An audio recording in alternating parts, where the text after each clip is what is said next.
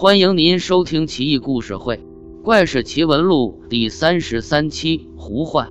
唐朝有一个人叫张謇，职业是国子监助教。至于他是处于哪个皇帝统治时期，原文没说，我也不好推测。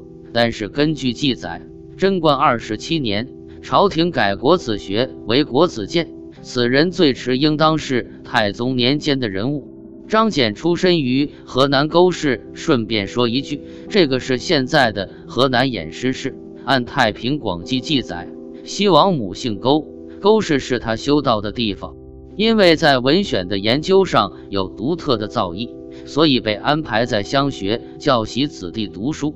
这天清风和煦，孩童们清脆的声音此起彼伏。日暮游西园，寄写忧思情。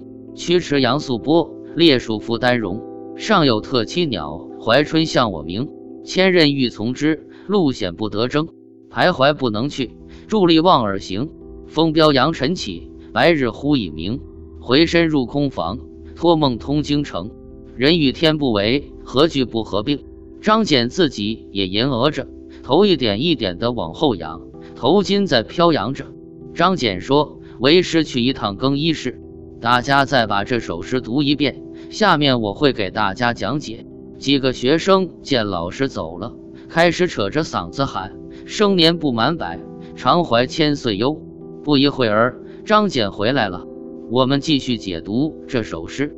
这首诗呢，大约是写于建安十六年，作者叫王粲。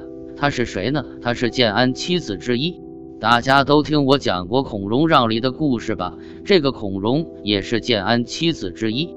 我们今天要知道的王粲，被称为建安七子中的冠冕。什么叫冠冕呢？就是第一的意思。你们看，冠是发冠在头顶上。讲完这首诗后，张謇没和学生们打招呼就走了。学生们一脸茫然。不一会儿，张謇束了束裤腰带，整理了下帽子，又走进了讲堂。有学生不禁用手扇了扇风。张謇说：“我们继续。这首诗的作者是王粲。”学生们大声喊道：“他是建安七子之一。”学生们更加大声。我们前面学过，有个很出名的大学者，也是建安七子里面的孔融。你们谁告诉你们的？先生，您刚才不是都说了一遍了吗？刚才为师腹痛上厕所，所以迟了。你方才说为师讲过了，正是。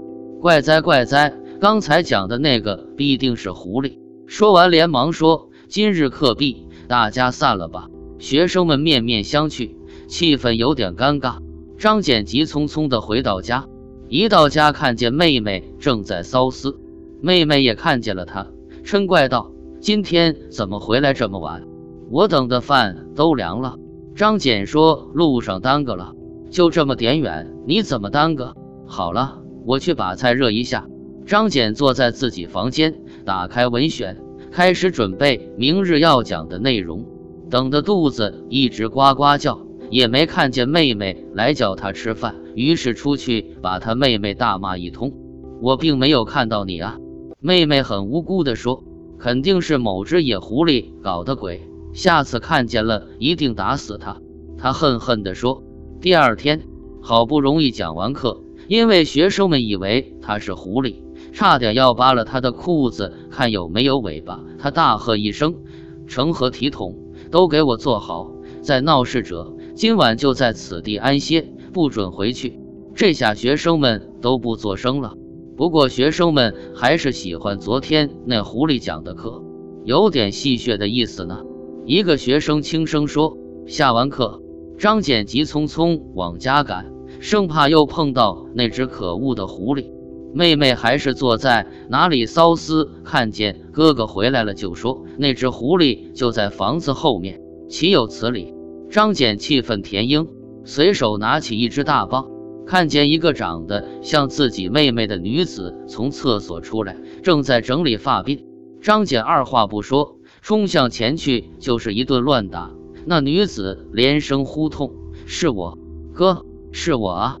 张謇才懒得听他的胡话呢，打死再说。于是他拿起大棒，给予那女子致命一击。做完这一切后。他丢掉大棒，长吁一口气。等等，有什么地方不对劲？